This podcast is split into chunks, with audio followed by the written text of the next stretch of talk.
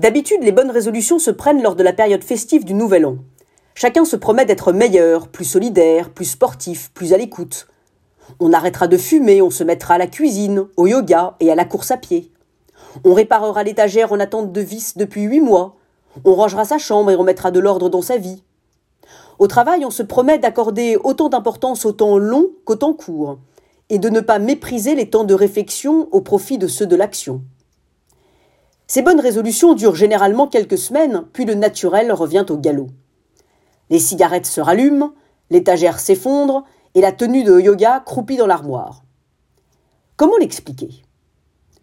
Ne sont-ce pas des résolutions choisies délibérément avec toute la puissance de notre libre arbitre ? Des résolutions qui ne nous ont pas été imposées de l'extérieur et donc d'autant plus puissantes qu'elles sont nôtres. Et pourtant, ce que nous avons voulu avec force et sincérité, progressivement nous ne le voulons plus aussi intensément. Procrastination, anciennes habitudes et aboulis font leur ouvrage. Si le changement durable ne naît pas d'une opportunité festive et joyeuse, d'où viendra-t-il ? Tout cela est-il vraiment la faute de nos habitudes ?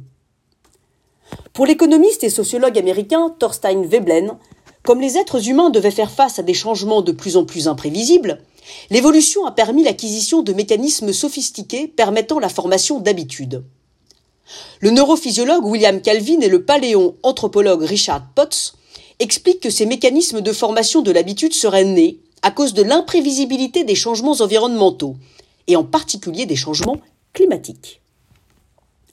Les instincts n'étant pas assez flexibles pour permettre à l'individu de s'adapter aux contraintes de son environnement, il a fallu le développement d'une capacité qui prenne la forme des instincts tout en y ajoutant une certaine souplesse. Les habitudes peuvent évoluer en fonction de l'environnement et cela permet aux individus, aux entreprises, aux institutions publiques de les revoir et de les réadapter dans chaque nouveau contexte. Le monde n'a pas vraiment changé.